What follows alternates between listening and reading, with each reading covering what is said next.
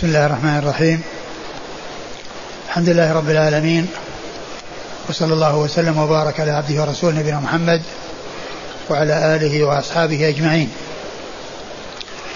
أما بعد فنبدأ بالكلام على الحديث الثاني من الأحاديث من الأربعين النووية وهو حديث عمر بن الخطاب رضي الله تعالى عنه وهو حديث جبريل المشهور.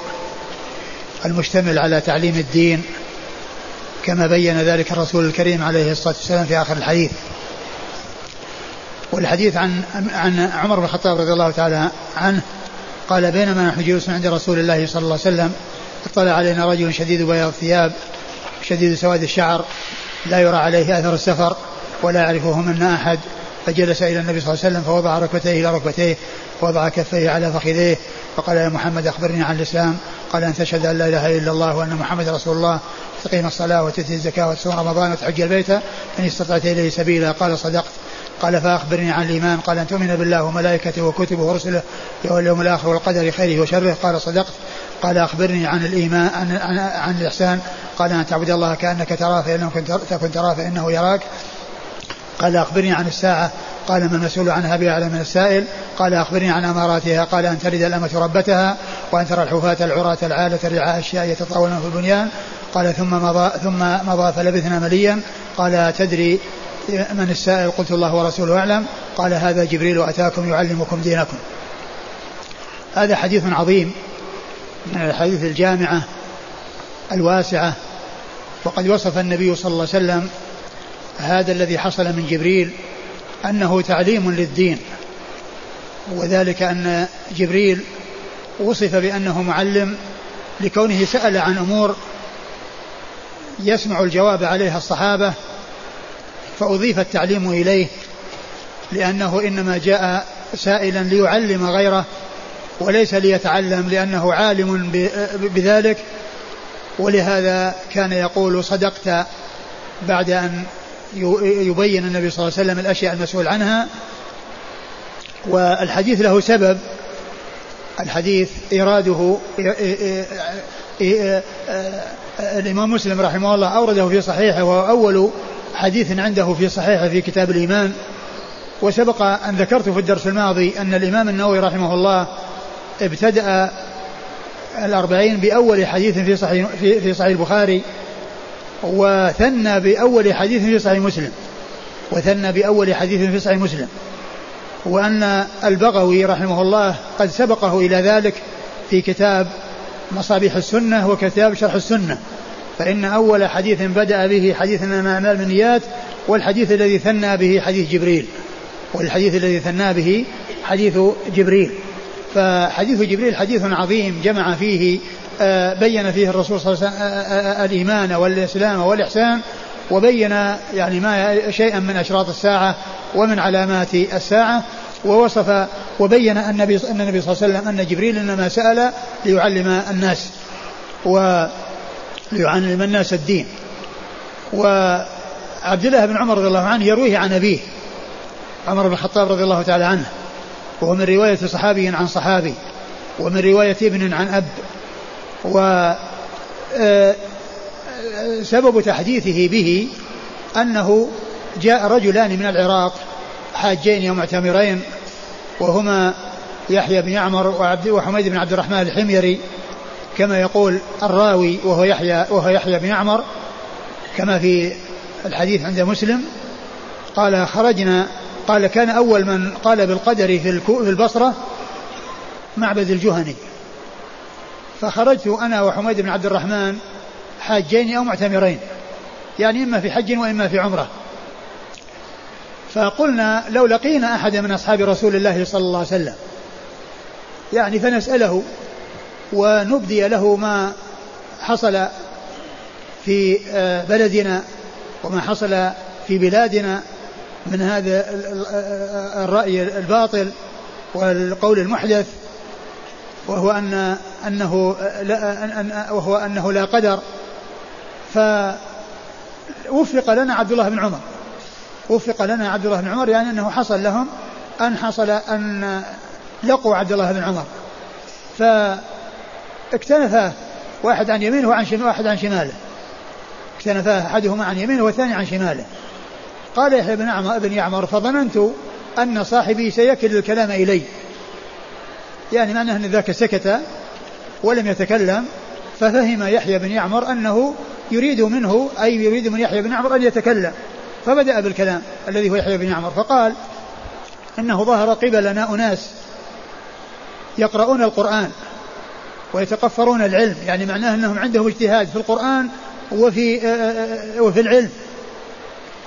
يقولون لا قدر وأن الأمر أنف يعني معناه أن أن أن أن أنه ليس لم يسبق قدر ولم يسبق كتابة وتقدير ولم يسبق علم بالأشياء التي يخلق التي يأتي بها الناس وأن العباد يخلقون أفعالهم. ف فقال عبد الله بن عمر رضي الله عنه إذا لقيت هؤلاء فأخبرهم أنني بريء منهم وأنهم براء مني. والذي يحلف به عبد الله بن عمر لا آه لا يؤمن أحدهم حتى يؤمن بالقدر خيره وشره. لا يؤمن ولا يدخل الجنة. ما أدري إيش اللفظ بالضبط. آه حتى يؤمن بالقدر خيره وشره. ثم قال حدثني أبي عمر بن الخطاب قال بينما نحن جلوس وأتى بالحديث بطوله من أجل جملة وتؤمن بالقدر خيره وشره. أنه من أصول الإيمان. أنه من أصول الإيمان. فأورد الحديث بتمامه من أجل الاستدلال به على فقرة معينة من الحديث الطويل وهي كلمة وتؤمن بالقدر خيره وشره. وهذا يبين لنا أن أن أن أن, أن سلف هذه الأمة هم المرجع أي الصحابة كانوا هم المرجع للتابعين وأنهم يرجعون إليهم في أمور الدين. وأن الواجب هو في كل زمان ومكان الرجوع إلى أهل العلم. عندما تحصل الأمور المشكلة والأمور المعضلة فإن المرجع في ذلك إلى أهل العلم. ما يتخرص كل متخرص ويقول كل قائل ويتحدث كل متحدث وإنما يرجع في ذلك إلى أهل العلم. كما أن الأمور المختلفة من الصناعات والمهن والحرف إنما يرجع فيها إلى أصحاب الاختصاص. يرجع فيها إلى أصحاب الاختصاص. ولا يقدم على عليها بدون علم فلا شك أن أمور الشريعة والأمور الشرعية هي من باب أولى أن يكون المرجع فيها إلى أهلها وإلى من عندهم علم بها. فكان هذا شأن آه، سلف هذه الأمة أن التابعين يرجعون إلى الصحابة يرجعون إلى الصحابة في معرفة ما يجد وما ينزل وما يحصل من أمور آه، تظهر مخالفتها لما هو معروف في الكتاب والسنة أو أن فيها اشتباه أو أي شيء أو شك فإن المرجع في ذلك إلى أهل العلم. والله تعالى يقول فاسألوا أهل الذكر إن كنتم لا تعلمون. ف وعبد الله بن عمر لما أجاب أولا أجاب ببيان منزلة هؤلاء وبيان حالهم وأنهم وأنه بريء منهم وهم براء منه وأن من لا يؤمن بالقدر يعني لا يقبل منه شيء ولا يعني ولا يدخل الجنة حتى يؤمن بالقدر خيره وشره. ثم أتى بالدليل وهذا فيه أيضا بيان ما كان عليه الصحابة رضي الله عنهم من بيان الحكم بدليله بيان الحكم بدليله. وأيضا من طريقة الإمام مسلم رحمه الله أنه يأتي بالأحاديث كما هي ويأتي بالألفاظ كما وردت ولا يختصر الأحاديث ولا يفرقها ويجزئها ويأتي بها في أماكن متعددة مثل ما صنع البخاري فإنه يأتي بالحديث على على ما هو عليه وعلى هيئته التي هو عليها ولا يتصرف فيه بالاختصار ولا بالتقديم أو التأخير وإنما يأتي به كما هو ولهذا الإمام مسلم رحمه الله أورده كما كما كان بتمامه ولم يختصره ولم يختصره ويأتي بمحل الشاهد. يعني بعض أهل العلم عندما يكون الحديث طويلا يأتي بمحل الشاهد من اختصاره ولكنه رحمه الله هو يحافظ على الألفاظ وهذه من ميزاته التي تميز بها عن غيره كما ذكر ذلك الحافظ بن حجر في مقدمته في في في ترجمته في تهذيب التهذيب بعدما ذكر كلام ما نقله المزي وما جاء في كلام في المزي في تهذيب الكمال قال قلت قد حصل حظ عظيم مفرط للإمام مسلم لم يحصل لغيره وذلك بعنايته بالمحافظة على الألفاظ وعدم الرواية بالمعنى وعدم الاختصار وأنه يأتي بالشيء كما كان وأنه لا يحصل منه آه، آه، شيء من التغيير والتبديل برواية بمعنى أو باختصار أو بغير ذلك وهذه آه، من ميزاته التي تميز بها. قال حصل لمسلم حظ عظيم مفرط وهو أنه يفعل كذا وكذا وذكر شيئا من محاسن كتابه وهو المحافظة على الألفاظ وحسن الترتيب والتنظيم.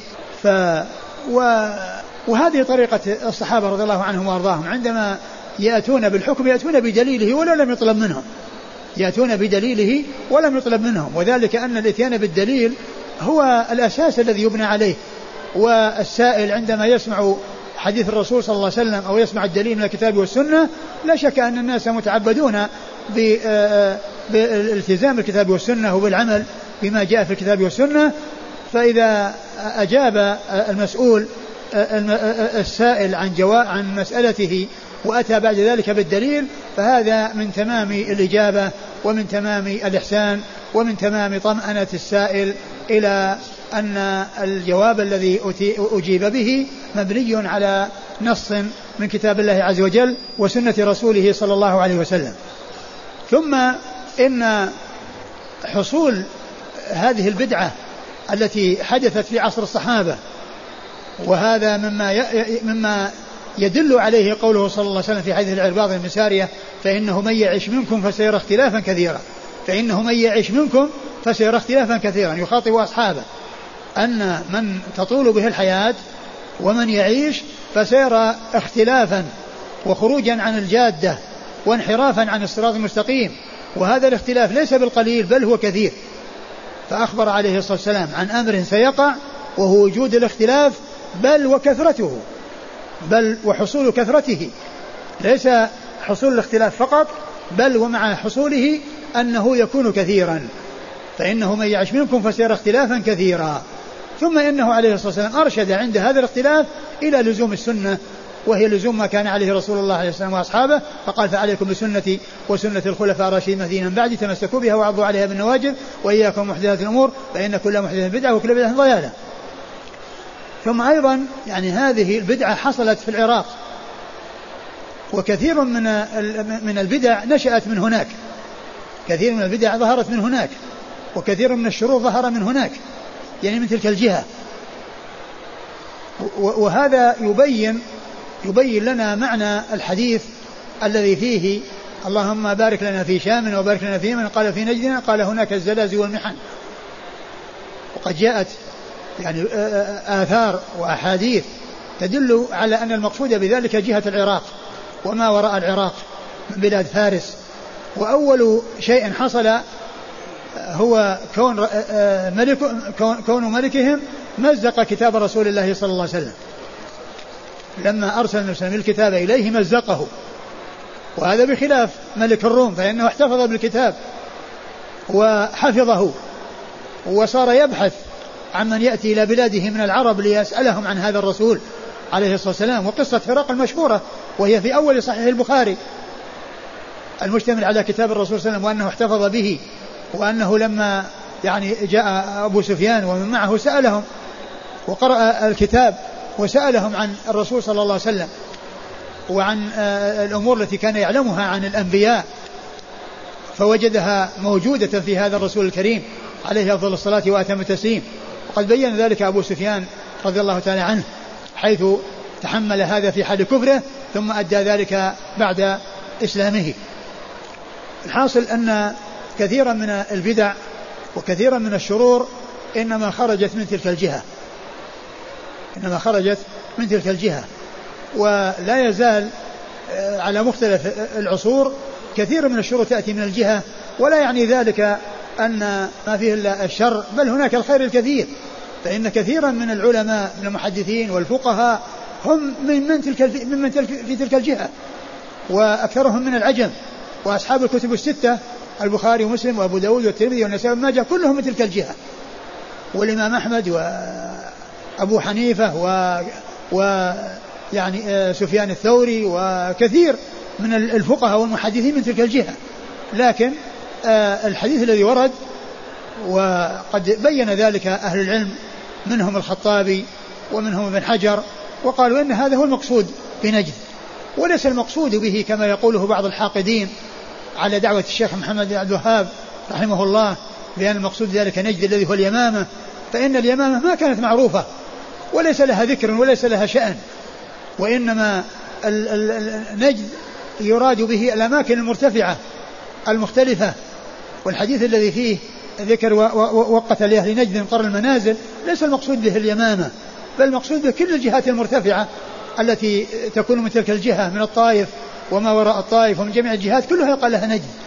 لأن آه، آه، آه، تهامة فيها يلملم ونجد وهي الأماكن المرتفعة والذي يأتي الناس من الأماكن المرتفعة ميقاتهم قرن المنازل الذي هو الذي الذي وقته النبي صلى الله عليه وسلم لأهل نجد. و فالحاصل أن هذه البدعة التي في ظهرت وأول ما ظهرت في العراق في البصرة وأن أول من أظهرها معبد الجهني كما جاء في في إسناد هذا الحديث الذي هو عند الإمام مسلم يعني يدلنا على ظهور كثير من الشرور من تلك البلاد وإن كان حصل فيها كثير من الخير وكثير من أهل العلم سواء في الحديث والفقه واللغة وغير ذلك من سائر العلوم. لما خرج معبد الجهني أول من ظهر أول من قال بالقدر معبد الجهني فخرجت أنا وعبد الرحمن أنا وأنا وحميد بن عبد الرحمن حاجين معتمرين. فقلنا لو وفق لنا أحد من أصحاب الرسول صلى الله عليه وسلم. وهذا أيضا يدل على أن على أن التابعين أنهم كانوا يستغلون فرصة الحج والعمرة لتحصيل العلم والاشتغال بالعلم والرجوع إلى العلماء وأنهم يجمعون بين أداء النسك وبين أداء العبادة وبين الرجوع إلى أهل العلم من أصحاب رسول الله صلى الله عليه وسلم. وهذا يدل على أن الحجاج والمعتمرين والزائرين عندما يأتون إلى مكة والمدينة عليهم أن يحرصوا على التفقه في الدين. وعلى معرفة الأحكام الشرعية لأن هذا هو شأن سلف هذه الأمة كما في إسناد هذا الحديث. خرجت أنا وحميد بن عبد الرحمن حاجين ومعتمرين فقلنا لو وفق لنا أحد من أصحاب رسول الله صلى الله عليه وسلم. ثم التقاهم بعبد الله بن عمر رضي الله عنه وفرحهم بذلك واكتنافهم إياه. كل واحد من جهة يعني حتى يستوعب كل واحد منهم ما يصدر منه وما يسمع منه. لأنه إذا كان هذا من جهة وهذا من جهة وتكلم وحدث فإن هذا يسمعه كما يسمعه هذا. وما صاروا كلهم في جهة واحدة ويكون هذا وراء هذا بل صار يعني هذا من جهة وهذا من جهة يريدون أن آه، يقربوا من هذا الصحابي الجليل وأن يسمعوا حديثه ويسمعوا كلامه ويسمعوا إفتاءه بالشيء الذي إفتاءهم بالشيء الذي يسألون عنه ويفتيهم به. ثم أيضا كون آه، آه، يحيى بن يعمر لم يتكلم لأنهم ما حصل منهم اتفاق فيما يبدو في أول الأمر على أن واحد يتولى الكلام وكأنه يعني حصل لهم أو فاجأهم وجود عبد الله بن عمر ففرحوا واكتنفوه ولم يكن بينهم اتفاق على أن واحد يتولى الكلام. إذا كان هنا اتفاق على أن واحد يتولى الكلام هذا جيد. يعني يترك الكلام لمن اتفق معه على الكلام. لكن حيث لا يكون الكلام آه، الاتفاق يعني حاصلا فينبغي التريث. ولا يقدم الإنسان على الكلام آه، دون غير آه، قبل غيره إلا إذا حصل استئذان منه أو حصل منه سكوت عرف منه الآخر بأنه يريد أن يتكلم الآخر ولهذا قال فظننت أنه سيكل الكلام إلي فظننت أنه سيكل الكلام إلي. فتكلم معه وقال إنه ظهر قبلنا أناس يعني كذا وكذا وذكر شيئا من عبادتهم وشيئا من آه، يعني آه، آه، قراءتهم للقرآن وأن يعني هذا يعني شيء غريب لأنه لو كان هذا من من من, من أناس ليسوا لهم اشتغال بالقرآن وليس لهم اشتغال بالعلم يمكن يقول هذا جاهل وهذا تكلم عن جهل لكن هذا الذي آه، آه، حصل منه هذا الشيء مع أنه يشتغل بالقرآن تكون المصيبة به أكبر والبلية به أعظم لأنه عنده يعني شيء من آه، المعرفة وشيء من الاشتغال بالقرآن وبالعلم. فمثل هذا هو الذي يحصل الضرر به أكبر بخلاف الجاهل فإن الجاهل الأمر فيه يعني هين. لأنه لا يعلم فإذا علم تعلم. ولكن الإنسان الذي يكون آه، أقدم على شيء عن عن علم وعن معرفة يعني علم بالباطل ومعرفة بالباطل وأقدم عليه يظن أنه حق وهو باطل هذا هو الذي آه، يصعب ويكون خطيرا على الناس ويكون خطيرا على الإنسان نفسه. خطيرا على الناس لأنهم يغترون به ويظنون أنه صاحب علم وصاحب وأن هذا عن علم ومعرفة وإنما هو يعني عن ضلال وعن آه يعني آه آه انحراف في العلم. وأيضا خطرا على الإنسان نفسه بأنه آه، يعتقد أنه على حق فيستمر على باطله وقد يموت وهو على باطله. ولهذا آه، جاء في الحديث أن الله تعالى حجب التوبة عن كل يعني مبتدئ عن كل صاحب بدعة حتى يتوب من بدعته. يعني معنى ذلك أن الإنسان إذا كان مبتدعا فقد يستمر على بدعته ويموت عنها عليها. ولا تحصل له التوبة لأن لأنه يعتبر أنه على حق. وأما الإنسان الذي هو صاحب معصية ويعرف أن هذا ذنب وأنه فعل ذنبا آه، آه، هو عاص فيه فهذا هو الذي آه، يتوب ويبادر التوبة لأنه يشعر بالخطأ ويشعر بالتقصير. وأما ذاك ما يشعر بالتقصير يظن أنه على حق ومع أنه على باطل. كما قال الله عز وجل أفمن زوي له سوء عمله فرآه حسنا. أفمن زوي له سوء عمله فرآه حسنا. يستمر على باطله. فيكون حصول ذلك من من لديه معرفة ضرر على نفس الإنسان وضرر على غيره. ضرر عليه بأنه يبتعد عن التوبة وأنه قد يموت على بدعته وضرر على غيره بأن يغتر به لأنه يظن أنه أنه قال ذلك قال ما قال بناء على علم. ثم ذكر لما ذكر شيئا من من صلاحهم ومن يعني في الظاهر ومن عباداتهم قال يقولون لا قدر وأن الأمر أنف. يعني أنه ما سبق القضاء والقدر. ما سبق القضاء والقدر وأن الناس يستأنفون وأن هذه أمور توجد ولم يسبق تقدير الله عز وجل بها ولا علم الله عز وجل بها وهذا كما يقول بعض أهل العلم طريقة الغلاة الذين ينكرون العلم القديم أو العلم الأزلي بالأشياء قبل خلقها وينكرون أيضا التقدير وينكرون أيضا التقدير وأن الله تعالى قدر الأشياء وكتبها يعني ف فقال ولهذا قال أخبرهم بأنهم براء مني وأني براء وأني بريء منهم. يعني لست منهم وليسوا مني. لست منهم وليسوا مني لأنهم أنكروا أمرا معلوما من دين الإسلام بالضرورة. خبر صادق لا بد منه بل هو من أصول الإيمان التي بينها آه، جبريل للناس بسؤاله النبي عليه الصلاة والسلام. بسؤاله النبي عليه الصلاة والسلام بينها للناس. ف آه، فالأمر ليس بالأمر الهين وليس بالأمر السهل. وبعدما ذكر الحكم بين الدليل على ذلك وهو حديث رسول الله صلى الله عليه وسلم الذي سأل فيه جبريل الرسول عليه السلام وأجابه ومن جملة ما أجابه عن تفسير الإيمان وبيان المراد بالإيمان وأركان الإيمان وهي الستة التي آخرها الإيمان بالقدر خيره وشره وأن كل ذلك من الله سبحانه وتعالى. وأن كل ذلك منه سبحانه وتعالى. ثم ساق الحديث عن أبيه عمر بن الخطاب رضي الله تعالى عنه. قال بينما نحن جلوس عند رسول الله صلى الله عليه وسلم. يعني أنهم كانوا جالسين يتعلمون منه ويسألونه وأيضا ينتظرون من يأتي ممن يسأل. وقد كانوا يحرصون على أن يأتي بعض الأعراب فيسأل الرسول صلى الله عليه وسلم عن أمور الدين فيسمعون الجواب.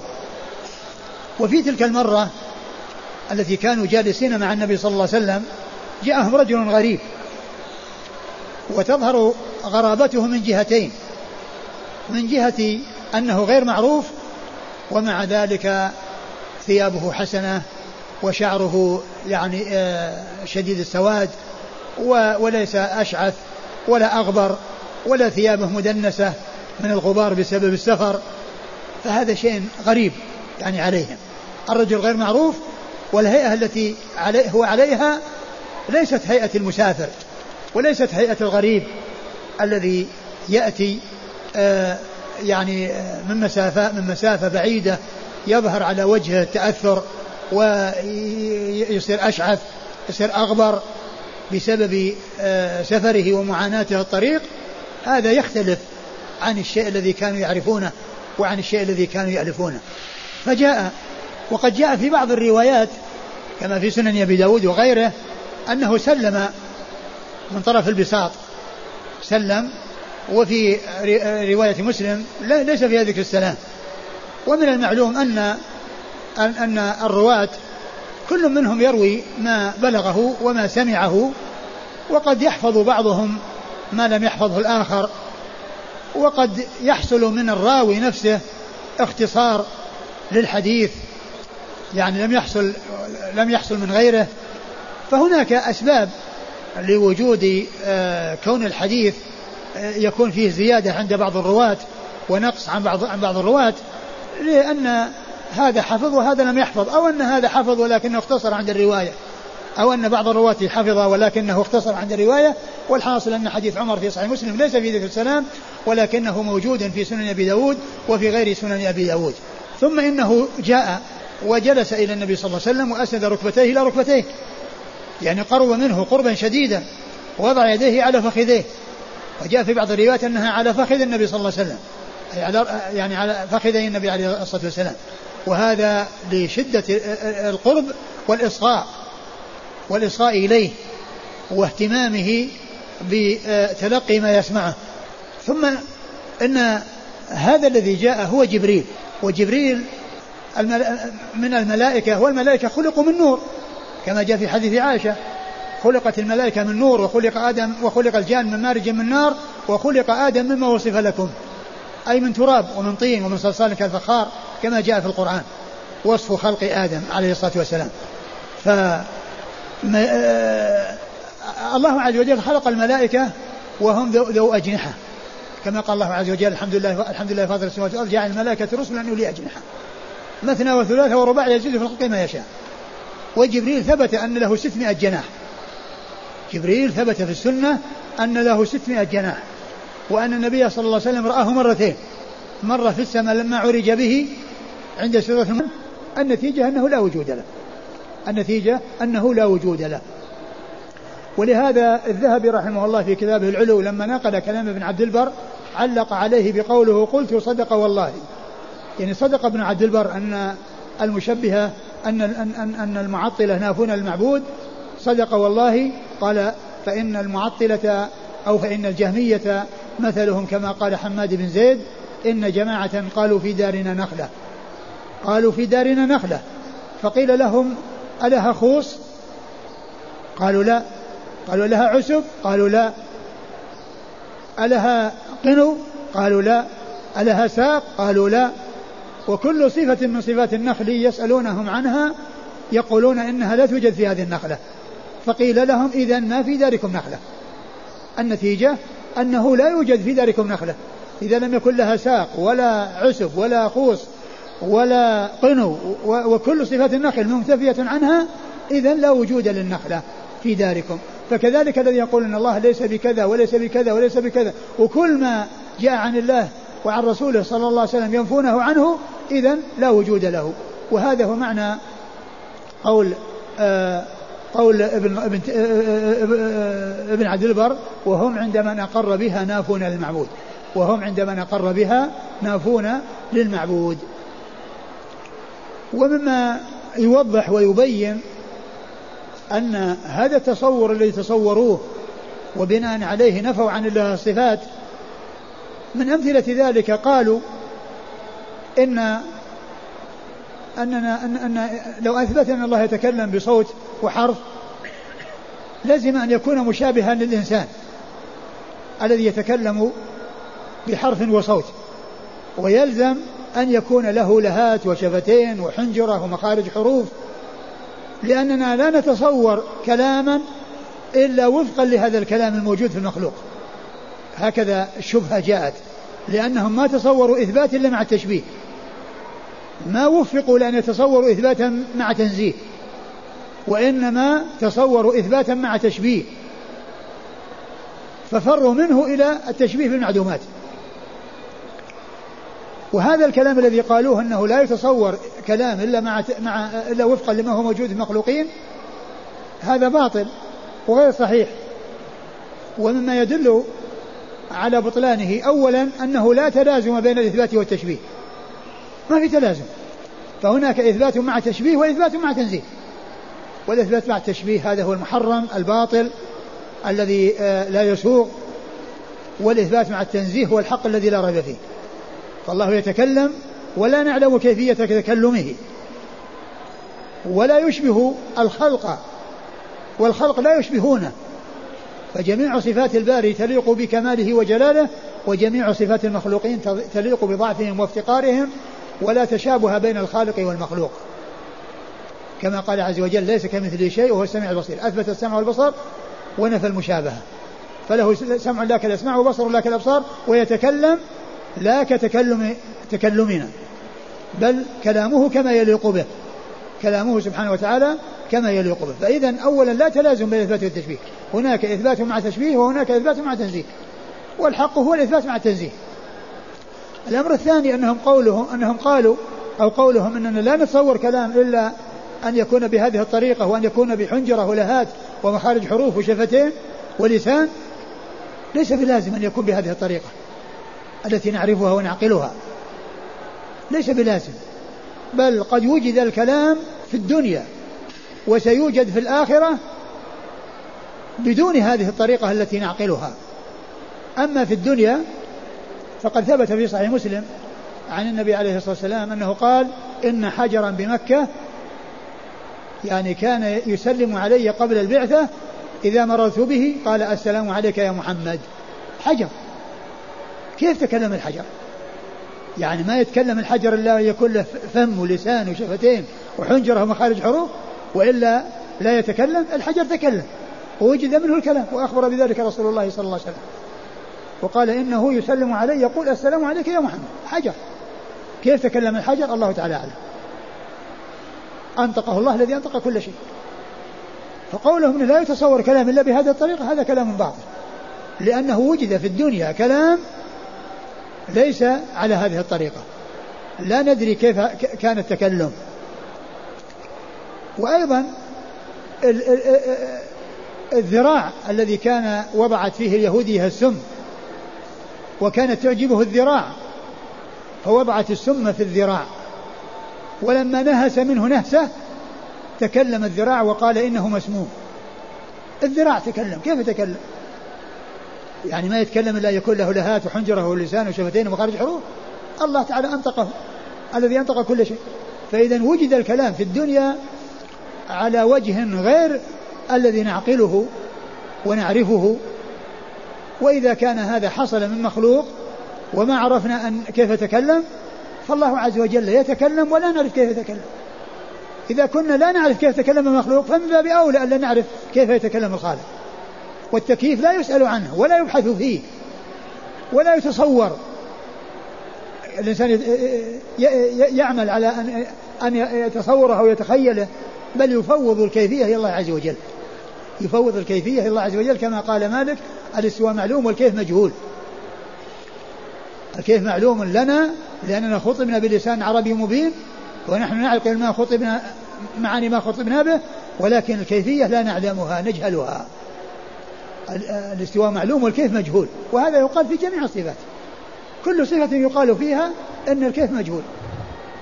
فكيفية التكلم مجهولة بالنسبة لنا.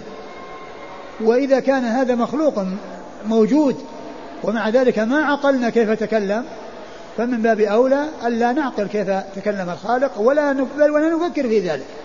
لكن هؤلاء الذين يقولون أنه لا يتصور كذا إلا بكذا قد وجد كلام على غير الطريقة التي نعقلها وهي من مخلوق. وأما في الآخرة فقد أخبر الله عز وجل أنه يختم على على الأفواه وتنطق الأيدي والأرجل والجلود بما كان يعمل الإنسان. تنطق الأيدي والأرجل والجلود. وهذا شيء على غير الكيفية التي نعقلها وهي أن ما يكون بحنجرة ولهات ومخارج حروف. وعلى هذا فالذين ينفون الصفات عن الله عز وجل بحجة أنهم لو أثبتوا لكانوا مشبهين فينفونها والنتيجة أنهم يقعون في تشبيه أسوأ وهو التشبيه في المعدومات حيث فروا من تشبيه سيء تخيلوه إلى وقعوا في تشبيه أسوأ وهو كون الله عز وجل يكون لا وجود له لأنه لا يتصور وجود ذات مجردة من جميع الصفات كما عرفنا ذلك بالمثال الذي ذكره الذهبي عن حماد بن زيد. وعلى هذا فيتضح لنا أن الحق هو وسط بين الطرفين المتناقضين الطرف الذي أثبت وشبه والطرف الذي نفى وعطل والحق هو مع الذي أثبت ونزه. وهو الذي دل عليه القرآن في قوله ليس كمثله شيء وهو السميع البصير فإن وهو السميع البصير إثبات وقوله ليس كمثله شيء تنزيه فله سمع لك الأسماع وبصر لك الأبصار وكذلك يقال في جميع الصفات. هذا التقسيم إلى ثلاثة أقسام توحيد الربوبية وتوحيد الألوهية. ما هو مستنده؟ يعني بعض المفتونين في هذا الزمن يقولون هذا هذا تقسيم محدث. هذا تقسيم محدث ليس عليه دليل. ومن المعلوم الذي ذكره العلماء أن هذا التقسيم دل عليه الاستقراء من كتاب الله عز وجل وسنة رسوله صلى الله عليه وسلم. الاستقراء والتتبع. وأن التوحيد ينقسم إلى هذه الأقسام الثلاثة بالاستقراء والتتبع. وليس ذلك يعني بغريب ولا بعجيب بل الأمر في ذلك واضح. نصوص الكتاب والسنة جعلت آه، أو دلت على أن التوحيد ينقسم إلى هذه الأقسام توحيد ربوبية وتوحيد ألوهية وتوحيد أسماء وصفات نصوص الكتاب دلت على ذلك ونصوص السنة دلت على ذلك. كما أن هناك تقسيمات أخرى مثل تقسيم النحويين الكلام إلى اسم وفعل وحرف ما في دليل يدل عليه الكتاب والسنة. وإنما هو بالاستقراء استقرأوا وعرفوا أن الكلام كله ما يخرج عن ثلاثة أشياء إما اسم وإما فعل وإما حرف.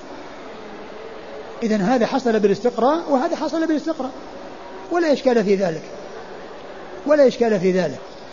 وإنما هذا أو ها الاعتراض على مثل هذا يحصل من الذين لم يوفقوا لاتباع الكتاب والسنة ولم يوفقوا للسير على ما كان عليه سلف هذه الأمة. وإنما ابتلوا بأن يكونوا على من أهل الأهواء والبدع والانحراف عما جاء في الكتاب والسنة فصاروا ينكرون ما يأتي وما يذكره أهل السنة وما يثبته أهل السنة مستنبطا من الكتاب والسنة. ومستقرأ وحصل بالاستقراء وثبت بالاستقراء من كتاب الله عز وجل وسنة رسوله صلى الله عليه وسلم. والإنسان إذا تتبع نصوص الكتاب والسنة يجد أن التقسيم أو أن هذه الأقسام موجودة. ويكفي آه، مثالا على ذلك أول سورة في المصحف وآخر سورة في المصحف. الفاتحة والناس. فالحمد لله رب العالمين. هذه الجملة من الآية أو هذه الآية التي هي أول آه، آياتها تشتمل على أنواع التوحيد الثلاثة. لأن الحمد لله نسبة الحمد إلى الله هذا فعل العبد. كون العبد يحمد الله عز وجل ويضيف الحمد إليه ويقول الحمد لله هذه عبادة. يضيف الحمد إليه ويسند الحمد إليه ويعترف بأنه المحمود. ففعل فهذا توحيد ألوهية رب العالمين رب العالمين رب العالمين في توحيد ربوبية وتوحيد أسماء وصفات. ربوبية في قوله رب العالمين كون رب العالمين يعني خالقهم ومربيهم بالنعم وموجدهم من العدم. و وربوبية لأن من أسماء الله الرب. وهو إن كان هنا مضاف إلا أنه قد جاء مفردا في القرآن. كما في قوله, قوله عز وجل سلام قولا من رب رحيم. سلام قولا من رب رحيم. فهذا من, من الأسماء والصفات. هذا من أسماء الله عز وجل. ثم أيضا لفظ الجلالة. الذي هو لله الحمد لله. الذي هو العلم. يعني علم الأعلام وأوضح الأسماء والذي تضاف إليه الأسماء وتوصف به وتأتي الأسماء أوصافا له. كما يأتي في القرآن كثيرا يأتي ثم تأتي بعده الأسماء. الله لا إله إلا هو الحي القيوم. هو الله الذي لا إله عالم الغيب هو الرحمن الرحيم. هو الله الذي لا إله إلا هو الملك القدوس. هو الله الخالق البارئ المصور. عندما تأتي الأسماء تأتي أوصافا له. فهو أوضح الأسماء وأبينها اشتملت عليه هذه الآية الكريمة. اذا الألوهية والربوبية والأسماء والصفات كلها موجودة. والصفات كما هو معلوم كل اسم يدل على صفة. كل اسم من أسماء من الأسماء يدل على صفة من الصفات. كل اسم يشتق منه صفة. وليس كل صفة يشتق منها اسم. فالرحمن والرحيم يؤخذ منهم الرحمة والعزيز العزة واللطيف اللطف والقوي القوة والحكيم الحكمة والخبير الخبرة والعليم العلم وهكذا كل اسم يشتق منه صفة كل اسم يشتق منه صفة إذا الآية الكريمة هذه اشتملت على توحيد الربوبية والألوهية والأسماء والصفات. الرحمن الرحيم اسمان من أسماء الله يدلان على صفة الرحمة ففي توحيد الأسماء والصفات. مالك يوم الدين وفي قراءة ملك يوم الدين توحيد الربوبية وتوحيد الأسماء والصفات. لأن مالك يوم الدين يعني آه، الدين يوم الدين هو يوم القيامة اللي هو يوم الجزاء والحساب. والله تعالى مالك الدنيا والآخرة ومالك كل شيء. وإنما قيل مالك يوم الدين لأن ذلك اليوم هو الذي يخضع فيه الجميع لرب العالمين بخلاف الدنيا فإنه وجد من من يتجبر ويتكبر بل وجد من قال أنا ربكم الأعلى وقال ما علمت لكم من إله غيري. وأما الآخرة ما فيها إلا الذلة والخضوع لله سبحانه وتعالى. إياك نعبد وإياك نستعين. مالك يوم الدين. إياك نعبد وإياك توحيد الألوهية. اهدنا الصراط المستقيم. صراط الذين أنعمت عليهم غير المغضوب عليهم ولا الضالين. توحيد الألوهية لأن اهدنا دعاء. والدعاء من هو العبادة كما قال ذلك رسول الله عليه الصلاة والسلام. صراط الذين أنعمت عليهم وهؤلاء هم أهل التوحيد غير المغضوب عليهم ولا الضالين الذين فرقوا التوحيد. فسورة الفاتحة مشتملة على أنواع التوحيد الثلاثة. ومثلها سورة الناس قل أعوذ برب الناس مثل الحمد لله رب العالمين مشتملة على أنواع التوحيد الثلاثة. أعوذ بالله هذا توحيد الألوهية لأن الاستعاذة من أنواع أفعال العباد ويصفونها لله عز وجل وحده. ورب الناس مثل رب العالمين فيها ربوبية وفيها أسماء وصفات. ملك الناس فيها ربوبية وأسماء وصفات. إله الناس فيها ألوهية وأسماء وصفات. إذا هذا هذا التقسيم موجود في الكتاب والسنة وقد عرف بالاستقراء والتتبع لنصوص الكتاب والسنة. هذا هو الإيمان بالله عز وجل. أن تؤمن بالله أن يؤمن بربوبيته وألوهيته وأسماءه وصفاته. وملائكته. الإيمان بالله عز وجل هو أس أس الأسس. وكل ما بعده تابع له. كما أن الشهادتين في أركان الإسلام هي أس هذه الأركان وغيرها وكل ما بعدها تابع لها فكذلك الإيمان بالله كل ما وراءه تابع له. وكل ما يجب الإيمان به تابع له. ومن لم يؤمن بالله لا يؤمن بملائكته وكتبه ورسله واليوم الآخر وقد خير وشر. من لا يؤمن بالله لا يؤمن بالملائكة. إذا الإيمان بهذه الأمور تابع للإيمان به. فإذا هو الأساس ولهذا أضيف كثير من هذه الأمور الباقية بالضمير العائد إليه حيث قيل وملائكته وكتبه ورسله. ملائكته وكتبه ورسله. إذا الإيمان بالله عز وجل هو الأساس وغيره تابع له. ومن لم يؤمن بهذا الأساس لا يؤمن ببقية الأسس. لا يؤمن ببقية الأسس. الإيمان بالملائكة الملائكة خلق من خلق الله. لا يعلم عددهم إلا الله. والله وقد وقد جاء في السنة بيان أنهم خلقوا من نور. كما جاء فيها بيان أن الجان خلق من مارج من نار وأن الإنسان خلق مما وصف لنا في القرآن كما قال عليه الصلاة والسلام خلقت الملائكة من نور وخلق الجان من مارج من نار وخلق آدم مما وصف لكم. أي من طين وتراب وصلصال كالفخار. كما جاء ذلك في القرآن. فإذا أصل الملائكة من نور وأصل البشر من تراب وأصل الجن من النار من المارج من نار.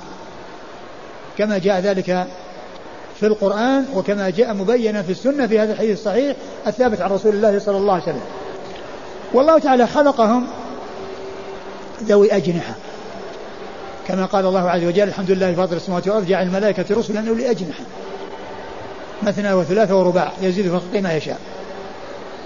وقد ثبت في السنة أن جبريل له ستمائة جناح. له ستمائة جناح. وقد رآه النبي عليه الصلاة والسلام مرتين على هيئته التي خلقه الله عليها. مرة عند سدرة المنتهى لما عرج به إلى السماء ومرة رآه في الأرض وقد سد الأفق لضخامة حجمه سد ناحية الأفق لكبره وعظمه. ثم هذا المخلوق الذي هذا عظمه يتحول بقدرة الله عز وجل إلى أن يكون على صورة إنسان كما مر بنا في نفس أو في أول الحديث. حيث جاء النبي صلى الله عليه وسلم على صورة رجل غير آه، شديد شديد بياض الثياب شديد سواد الشعر لا يرى عليه أثر السفر ولا يعرفه منا أحد. والملائكة يتشكلون من خلقهم إلى خلق آخر اللي هو خلق الإنسان.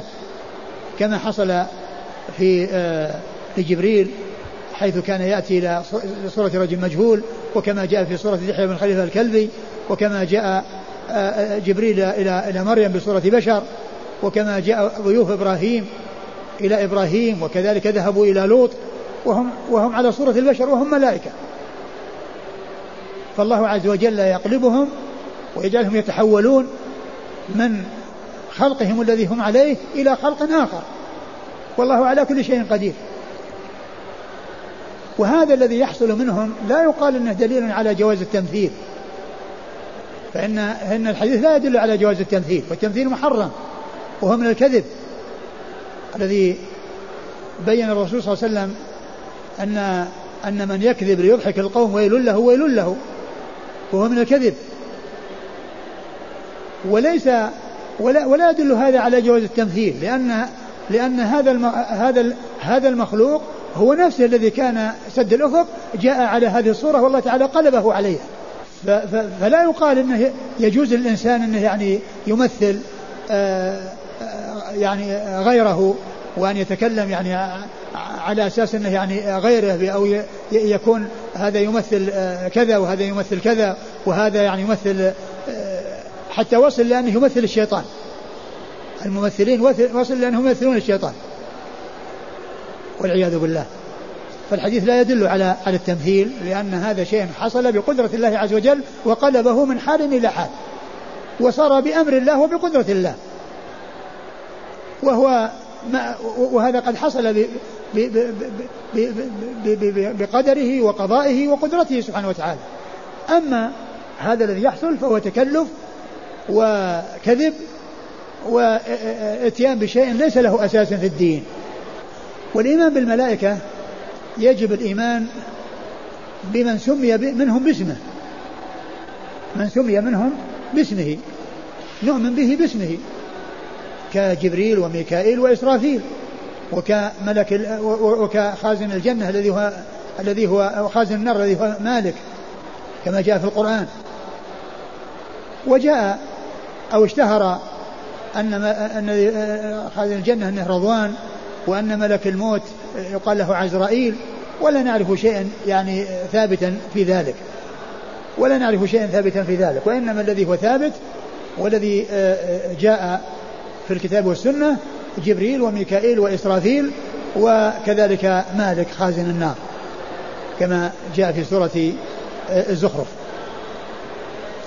فنحن نؤمن بمن سمي باسمه ومن لم يسمى نؤمن به وإن لم يعرف اسمه. نصدق بكل ما أخبر الله تعالى به ورسوله صلى الله عليه وسلم في كتابه عن الملائكة من سمي نؤمن به بنسميه ومن لم يسمى نؤمن بما جاء في الكتاب والسنة من ذكر الملائكة وأعمالهم وإن لم نعرف أسماءهم. وإن لم نعرف أسماءهم.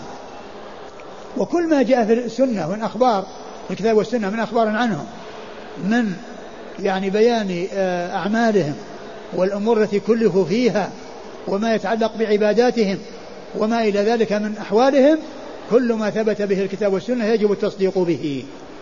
وهذا من الإيمان بالغيب. وهذا من الإيمان بالغيب. لأننا ما عرفنا ذلك إلا عن طريق الكتاب والسنة. ما نشاهدهم ونعاينهم.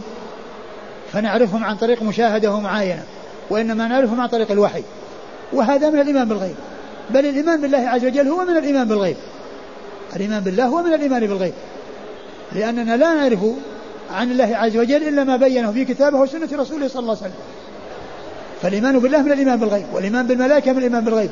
والإيمان بالكتب من الإيمان بالغيب والإيمان بالرسل من الإيمان بالغيب والإيمان باليوم الآخر من الإيمان بالغيب والإيمان بالقدر من كل أركان الإيمان الستة كلها من الإيمان بالغيب. كلها داخلة تحت الإيمان بالغيب. أي أننا ما عرفنا ذلك إلا عن طريق الوحي من كتاب الله عز وجل وسنة رسوله صلى الله عليه وسلم. وقد جاء في السنة وقد جاء في الكتاب والسنة يعني بيان كثيرا من أعمالهم فمنهم الموكل بالوحي ومنهم موكل بالقطر ومنهم الموكل بالموت ومنهم موكل بالجبال ومنهم موكل بالأرحام ومنهم موكل بالجنة ومنهم موكل بالنار ومنهم موكل بالحفظ ومنهم موكل بالكتابة. أعمال كثيرة. الله سبحانه وتعالى بينها في كتابة وفي سنة رسوله صلى الله عليه وسلم وكل ما جاء في الكتاب والسنة من أخبارهم يجب التصديق به. يجب التصديق به. ثم أيضا هم كثرة لا يعلمهم إلا الله سبحانه وتعالى. ومما يدل على كثرتهم أنه جاء عن النبي صلى الله عليه وسلم أنه قال ما منكم من أحد إلا وله قرين من الجن وقرين من الملائكة. كل إنسان له قرين من الملائكة. وهذا يدل على كثرتهم لأن كل إنسان له قرين من الملائكة.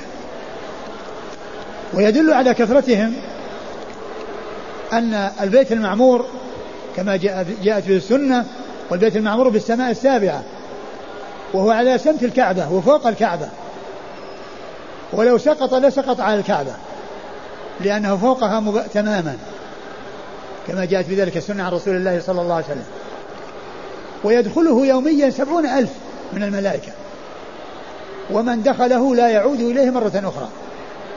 من دخله لا يعود إليه مرة أخرى. الدخول مرة واحدة لكل ملك. كل ملك نصيبه من هذا البيت مرة واحدة. هذا يدل على كثرتهم. ومما يدل على كثرتهم أيضا الحديث الذي فيه أن النار يجرها ملائكة. لها سبعون ألف زمام. في كل زمام سبعون ألف ملك. هؤلاء يجرون النار بس فقط. سبعين ألف بسبعين ألف.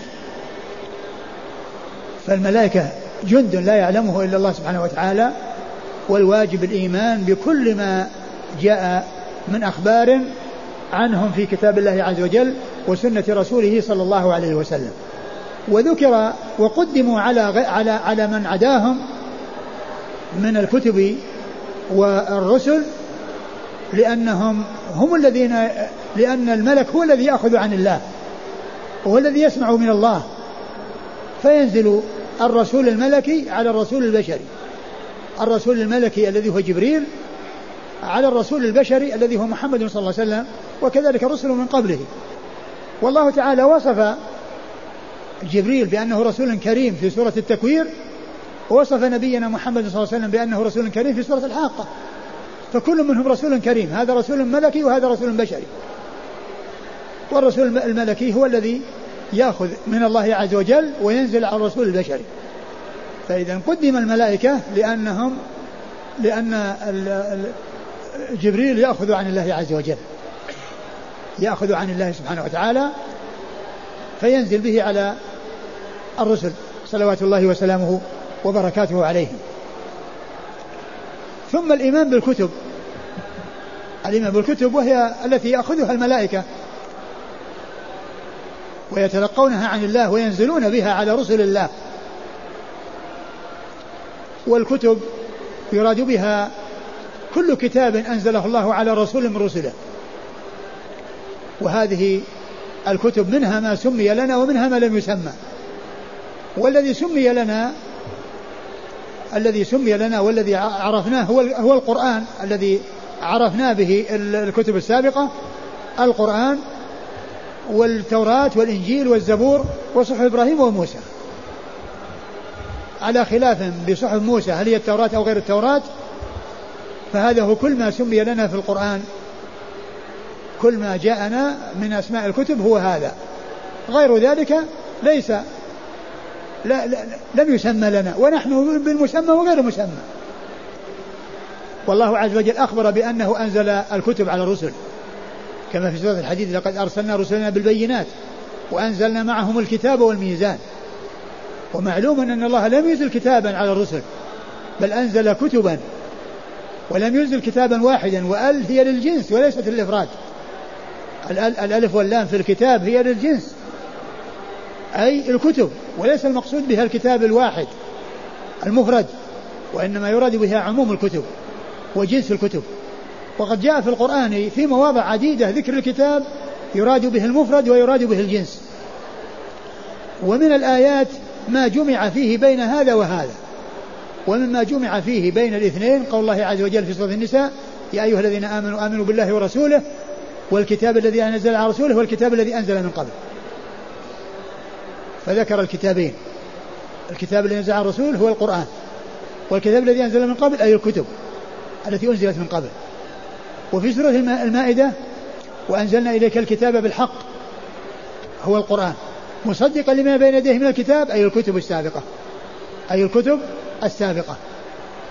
وقد جمع الله عز وجل في هاتين الآيتين بين لفظ الكتاب مرادا به الكتاب المفرد اللي هو القرآن ومرادا به الكتب التي هي الجنس وليس الكتاب المفرد.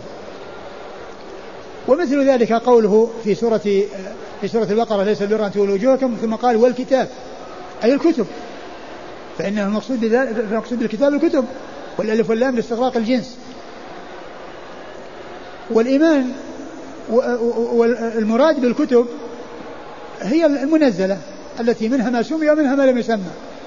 وأما المراد بالإيمان بها فنؤمن بأنها حق وأنها كلام الله وأنها منزلة غير مخلوقة وأنها مشتملة على كل ما فيه سعادة من أنزلت عليهم وأن من أخذ بها سعد وظفر ومن أعرض عنها خاب وخسر.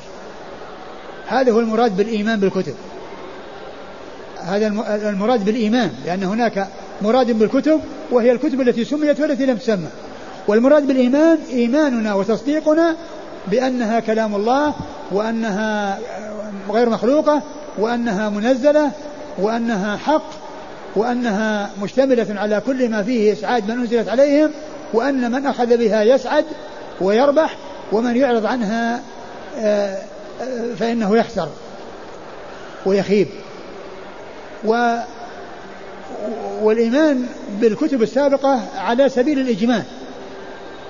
يعني من ناحية محتوياتها نحن لا نعرف عنها شيئا إلا ما جاء في كتاب ربنا أو سنة نبينا من أخبار عنها. فإننا نؤمن بما جاء مضافا إلى تلك الكتب المنزلة. لأن القرآن آه، جاء به فنحن نؤمن بأنه موجود. سواء كان موجودا في الكتب التي بأيديهم الآن أي اليهود النصارى أو ليس الموجود. وقد جاء القرآن في بيان أحكام موجودة في التوراة وكتبنا عليهم فيها أي التوراة أن النفس بالنفس والعين بالعين والأنف بالأنف والأذن بالأذن والسن بالسن والجروح قصاص. هذا موجود في الكتب السابقة لأن القرآن أخبر بأنه موجود في الكتب السابقة. وكذلك الرجم في الزنا أيضا في الكتب السابقة كما جاء بذلك الحديث عن رسول الله صلى الله عليه وسلم وأنه موجود في التوراة. قد كانت موجودة في التوراة اللي موجودة في زمانه. وقد حصل التحريف والتبديل قبل زمنه صلى الله عليه وسلم ولكنه موجود فيها في ذلك الوقت. موجود فيها في ذلك الوقت كما جاءت بذلك السنة عن رسول الله صلى الله عليه وسلم. فإذا ما كان فيها من ما جاء في القرآن مضافا إليها فنحن نؤمن بأنه فيها. وأما ما هو موجود في كتبهم فإن كان لا يليق بالله عز وجل ولا يليق بالملائكة فهذا كذب وهذا مما بدل وحرف. وإن كان جاء في القرآن ما يدل عليه فهو موجود فيها ونؤمن بذلك وإن كان لا هذا ولا هذا يعني بأن يكون كلاما جميلا أو كلاما حسنا وعبرا وعظات فنحن لا نصدق ولا نكذب. والرسول صلى الله عليه وسلم أرشدنا إلى هذه الطريقة وإلى هذا المنهج بقوله في كما ثبت في الصحيح في صحيح البخاري آه إذا حدثكم أهل الكتاب فلا تصدقوهم ولا تكذبوهم وقولوا آمنا بالذي أنزل إلينا وأنزل إليكم. لكن إذا كان في القرآن يعني ما يدل عليه فنحن نصدق به وإن كان لا يليق بالله عز وجل وإنما هو باطل وليس آه، بلائق بالله ولا برسله فإن هذا يكذب به. فإن هذا يكذب به. وما كان من الكلام والعبر والكلام الحكم فنحن لا ندري هل هو من الكتاب المنزل أو أنه, أو أنه حرف فنحن لا نصدق ولا نكذب. لأننا لو صدقنا بكل شيء أمكن أن, أن نصدق بباطل. ولو كذبنا بكل شيء أمكن أن نكذب بحق. ولكن إذا قلنا آمنا بالذي أنزل أنزل إليكم ولا نصدق ولا نكذب نكون أخذنا بطريق السلامة وطريق النجاة. أخذنا بطريق السلامة وطريق النجاة. ومما هو موجود في القرآن ولكنه لا يوجد في الكتب التي بأيدي اليهود والنصارى الآن ما ذكره الله في سورة الفتح. من أوصاف الصحابة رضي الله عنهم وأرضاهم فإن هذا لا يوجد في الكتب التي بأيدي اليهود والنصارى. لا يوجد بالكتب التي بأيدي اليهود والنصارى هذا الوصف الذي ذكره الله عز وجل لأصحاب الرسول صلى الله عليه وسلم. ولكن كما قلت كل ما جاء في القرآن يجب الإيمان بأنه موجود فيها وما, وما, وما لم يكن في القرآن ولا في السنة فإن الأمر فيه بالطريقة التي يتعين أن يكون بالمنهج الذي أرشد إليه الرسول الكريم صلوات الله وسلامه وبركاته عليه بأن لا يكذبوا ولا يصدقوا وإنما يقال آمنا بالذي أنزل إلينا وأنزل إليكم. أما بالنسبة للقرآن فيجب الإيمان به جملة وتفصيلا. لأنه موجود بين أيدينا من أوله إلى آخره. من فاتحته إلى خاتمته. قد حفظه الله عز وجل من التحريف والتبديل والذي بأيدينا هو الذي جمعه ذو النورين عثمان بن عفان رضي الله عنه وأرضاه. ولهذا فإن, فإن هذا الجمع من مناقبه رضي الله عنه. من مناقب عثمان أن الله وفقه لجمع القرآن. وحفظ به على هذه الأمة كتابها. حيث جمعه وصار بأيدي الناس يتناقلونه ويتوارثونه وهو باق ومحفوظ بحفظ الله عز وجل. فنحن نؤمن بكل ما جاء فيه. نصدق أخباره ونمتثل أوامره وننتهي عن نواهيه. ونعتقد بأنه معجز وأن أهل الفصاحة والبلاغة تحد بأن يأتوا بمثله. ثم تنزل إلى بعشر سور مثله ثم إلى سورة. وأقصر سورة في القرآن سورة العصر وسورة قل هو الله أحد وسورة الكوثر. ولا أحد يستطيع أن يأتي بمثل هذا بهذا المقدار. كلاما يعني يماثله. بل لو اجتمعت الإنس والجن على أن يأتوا بمثله ما استطاعوا كما جاء ذلك في كتاب الله عز وجل. والذي أتى به رجل أمي لا ما كان يقرأ ولا يكتب. ما كان يقرأ ولا يكتب. وهذا دليل على أنه من عند الله وأنه معجز. فالقرآن يؤمن به إجمالا وتفصيلا. والكتب السابقة ما جاء ذكره في القرآن مضافا إليها يؤمن به ويصدق بأنه موجود فيها وما لم يكن كذلك فإنه يسلك الطريقة التي أرشد إليها رسول الله صلى الله عليه وسلم. ثم الإيمان بالرسل وهم الذين اختارهم الله للرسالة من البشر وفضلهم على غيرهم وأنزل عليهم الوحي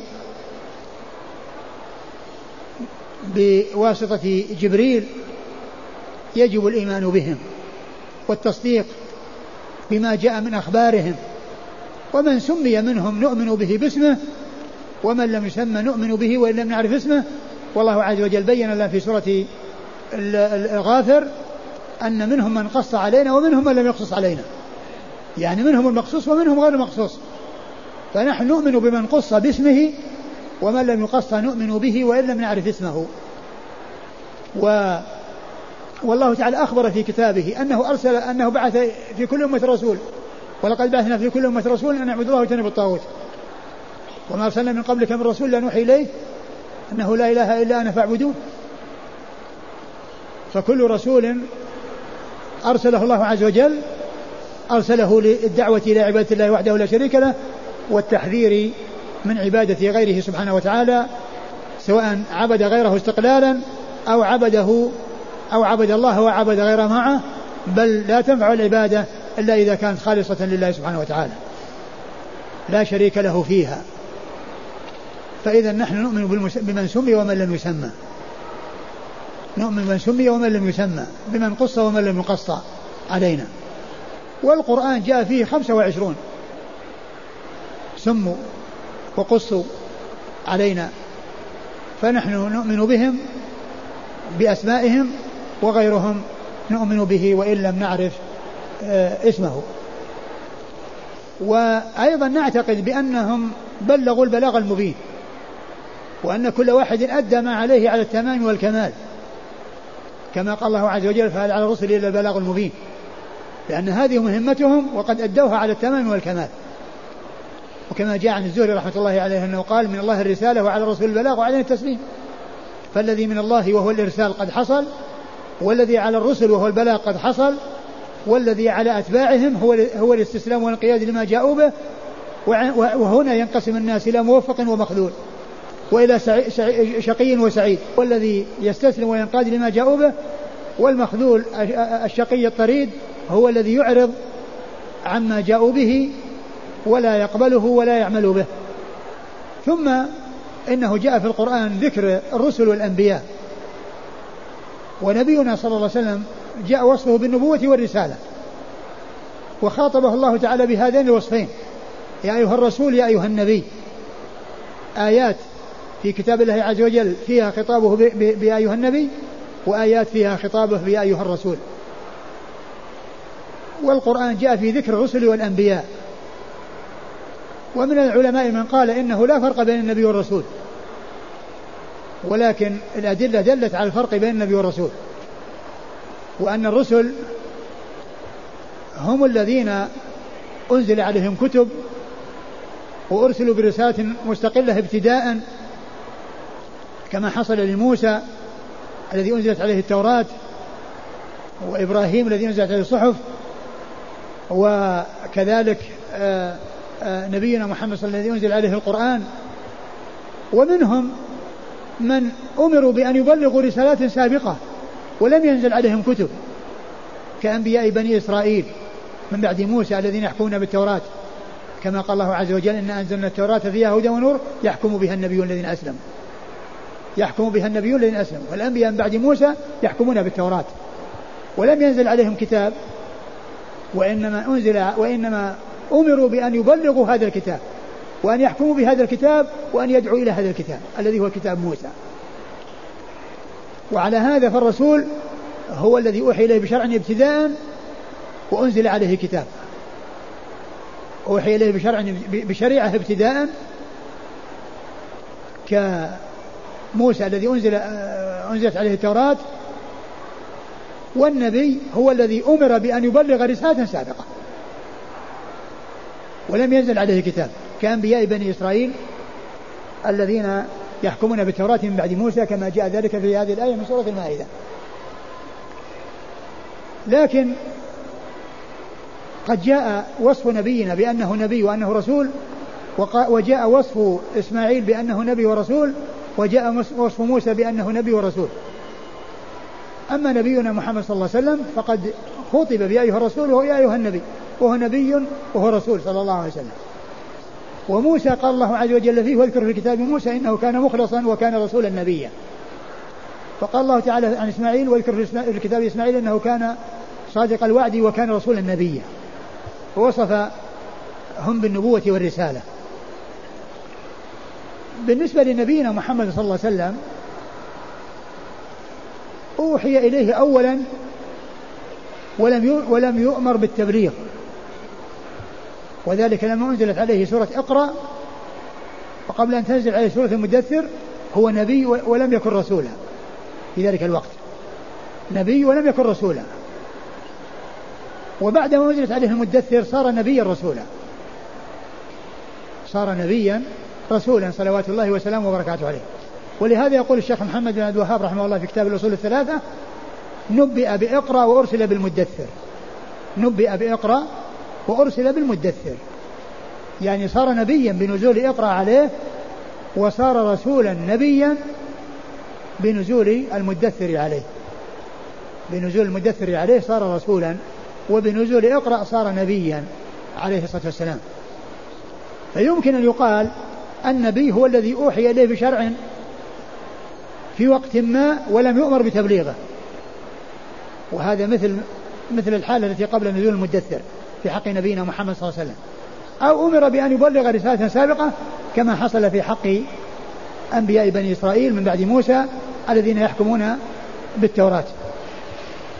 وأما التفريق المشهور الذي يقول الرسول من أوحي إليه بشرع وأمر بتبليغه والنبي من أوحي إليه بشرع ولم يؤمر بتبليغه فإنه فيما يتعلق بالنبي لا يستقيم.